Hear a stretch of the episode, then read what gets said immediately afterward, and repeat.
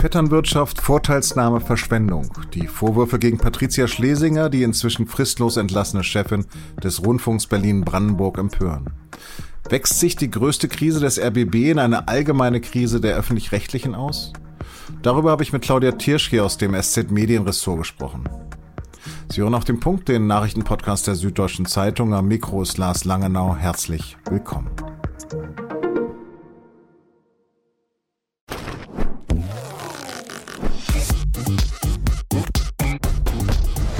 Nicht langweilen.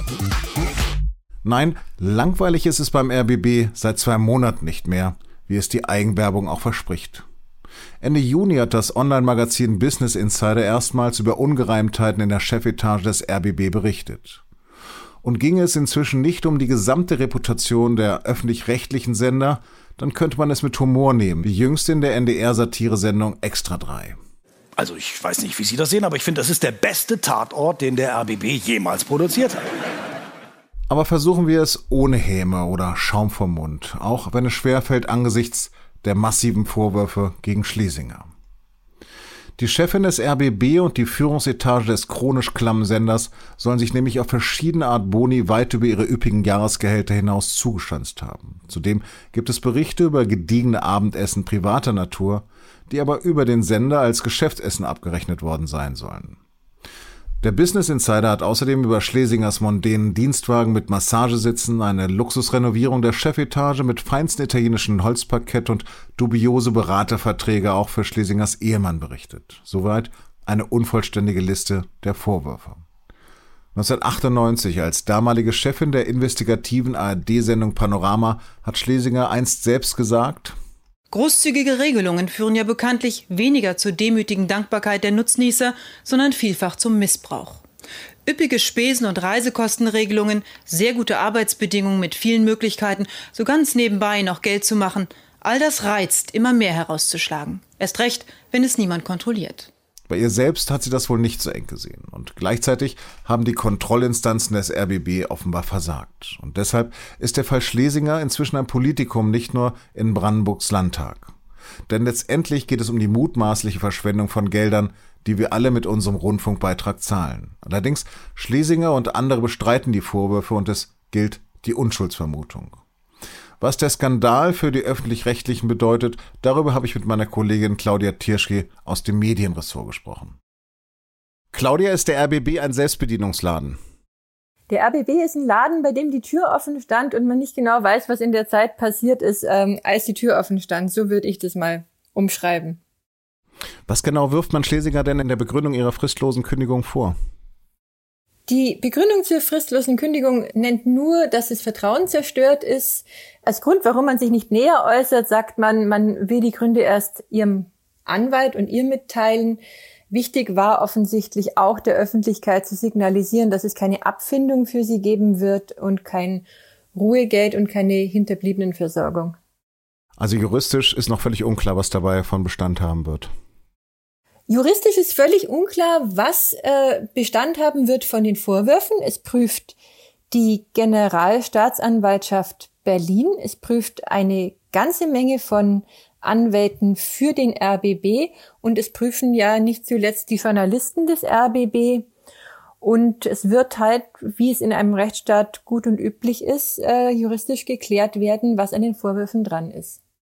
Patricia Schlesinger war unbestritten eine gute Journalistin, eine seriöse Journalistin. Was mag sie denn so verändert haben? Da kann man jetzt viel spekulieren, ob sie sich überhaupt verändert hat. Ich kenne sie nicht so gut, dass ich dazu irgendwas sagen kann. Was ich dir sagen kann, ist, dass Menschen aus ihrem Umfeld, Menschen, die mit ihr gearbeitet haben, relativ entsetzt sind über ja, man kann noch nicht mal sagen über das, was passiert ist, weil mir das ja auch noch nicht klar ist, aber entsetzt waren über ihre Kommunikationsstrategie am Anfang, dass sie nicht mal sich im Landtag gezeigt hat, wo es um ihren Fall ging. Solche Dinge, dass sie beratungsresistent gewesen sei, hört man oft. Hm. Ist denn der einhellige Vertrauensentzug und die Distanz der ARD-Intendantinnen und Intendanten angemessen? Ja, das war ein Ding, oder? Da haben wir in der Tagesschau gehört, dass die ARD-Intendanten dem RBB äh, nicht mehr vertrauen, der RBB-Führung. Äh, Gegenfrage, wie hast du denn das wahrgenommen? Ich war selbst sehr überrascht. Und für mich ist das ein einmaliger Vorgang. Genau, es ist auf jeden Fall ein einmaliger Vorgang und es ist ein Vorgang, bei dem man sich auf der einen Seite, wenn man das so richtig schön in, der Tagesschau äh, bringt, maximal davon distanziert. Also ein bisschen habe ich auch den Verdacht, dass man damit sagen wollte, das, was im RBB passiert, das hat mit uns gar nichts zu tun. Auf der anderen Seite hat diese Aktion vielleicht auch was Gutes. Du stellst die richtige Frage. Kann es denn solche Verhältnisse wie beim RBB auch in anderen Rundfunkanstalten der Länder geben?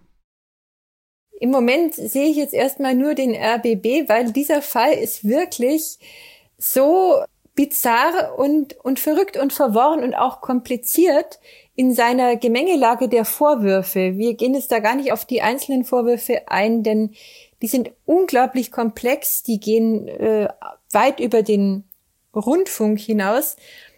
Und auf der anderen Seite ist natürlich im Hintergrund oder der, der, der Hintergrund ist eine Struktur, die es in allen Sendern so gibt, nämlich die Kontrolle durch die Gremien. Und insofern, ja. Die Kontrolle durch die Gremien hat offensichtlich versagt. Aber wie groß schätzt du denn den Vertrauensverlust gegenüber dem öffentlichen Rundfunk in der Bevölkerung ein? Wenn ein ein Konzern oder eine Körperschaft, ich rede jetzt noch nicht mal von dem Sender, da brauchst du gar nicht auf den Rundfunk gucken. Wenn irgendjemand sagt, ich mache jetzt maximale Transparenz, ich stelle euch alle Zahlen ein und dann stellt sich raus, dass die Zahlen, die da mit FIPOMP eingestellt wurden, gar nicht stimmen. Und genau das ist passiert ähm, auf der Seite, auf der die ARD die Intendantengehälter ähm, veröffentlicht hat. Beim RBB standen da halt die Gehälter ohne die Zuschläge, dann ist es natürlich einfach eine richtige, richtige Katastrophe, die äh, nicht nur den RBB betrifft, kommunikativ. Inwiefern war das Vertrauen denn schon vorher angeknackst? Naja, ich glaube, was immer ein Problem ist, ist, dass die ARD so hermetisch wirkt, dass die Leute nicht verstehen, wie wird die kontrolliert. Wir reden jetzt nicht vom Programm. Natürlich kann man am Programm immer aus jeder Perspektive viel mäkeln und da kann man sich an den Rundfunkrat wenden. Da hat die ARD auch versucht, auch gerade mehr auf die Leute einzugehen. Aber die ARD als Ganzes ist ein riesiges Gebilde, das extrem undurchsichtig ist und also ich meine nicht, dass es, dass es wirklich undurchsichtig wäre, aber dass es undurchsichtig aussieht. Und man kann die, diesen, diese Strukturen kaum noch durchblicken. Und klar ist immer die Frage, ob der Rundfunkbeitrag ordentlich ausgegeben wird. Und wenn jetzt da so ein Imageverlust wie beim RBB äh, stattfindet, dann wird diese Frage auch nicht weniger laut. Was muss denn jetzt konkret passieren, um das Vertrauen wieder aufzubauen?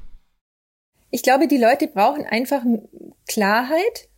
Die Beitragszahler, die jeden Monat äh, das Geld überweisen wollen, wissen, dass damit nicht Verschwendung stattfindet, dass sie wollen, so, wir, haben ja in dieser Affäre jetzt über die Kosten von, von, von Holzböden gesprochen, ja. Es muss ein Vertrauen stattfinden, dass Dinge angemessen sind. Ich kann jetzt nicht einschätzen, ob die Holzböden für die Etage oder für ein Büro, da gibt's ganz unterschiedliche Interpretationen. Aber solche Dinge müssen klar sein, müssen klar gemacht werden und dürfen nicht so ähm, stattfinden, dass sie so skandalisierbar sind. Also man, man muss da sich, glaube ich, einfach ein bisschen besser sortieren und mehr die Öffentlichkeit im Blick haben. Claudia, herzlichen Dank für das Gespräch. Gerne. Wer den RBB als Interimsintendant oder Intendantin führen wird, war bei unserem Gespräch noch offen. Der RBB Rundfunkrat kam am Donnerstag erst nach unserem Redaktionsschluss um 16 Uhr zu einer Sondersitzung zusammen. Falls es wieder erwarten schon Namen gibt, dann erfahren Sie das bei sz.de. Und noch ein Transparenzhinweis. Auch die SZ hat eine Recherchekooperation mit den öffentlich-rechtlichen Sendern WDR und NDR. Am Mittwoch hat eine Rakete einen Bahnhof in der Ukraine getroffen und 25 Menschen getötet. Der EU-Außenbeauftragte Josef Borrell nennt den Angriff einen, Zitat, abscheulichen Angriff Russlands auf Zivilisten. Der Kreml bestreitet hingegen, Zivilisten ins Visier genommen zu haben. Die russische Führung sagt, die Bahninfrastruktur sei ein legitimes militärisches Ziel und behauptet, die Rakete habe einen Zug für Waffentransporte getroffen. Das Urteil gegen den Mörder des Kasseler Regierungspräsidenten Walter Lübcke ist rechtskräftig. Das hat der Bundesgerichtshof am Donnerstag in Karlsruhe mitgeteilt. Der Rechtsextremist Stefan Ernst war vorher in Frankfurt zu einer lebenslangen Freiheitsstrafe verurteilt worden und die besondere Schwere der Schuld festgestellt worden. Ein wegen Beihilfe Mitangeklagter wurde freigesprochen. Auch das beanstandete der BGH nicht. Vor allem gegen den Freispruch hatte Lübkes Familie und die Bundesanwaltschaft Revision eingelegt. Aus ihrer Sicht spielte der Mann bei dem Mord eine zentrale Rolle.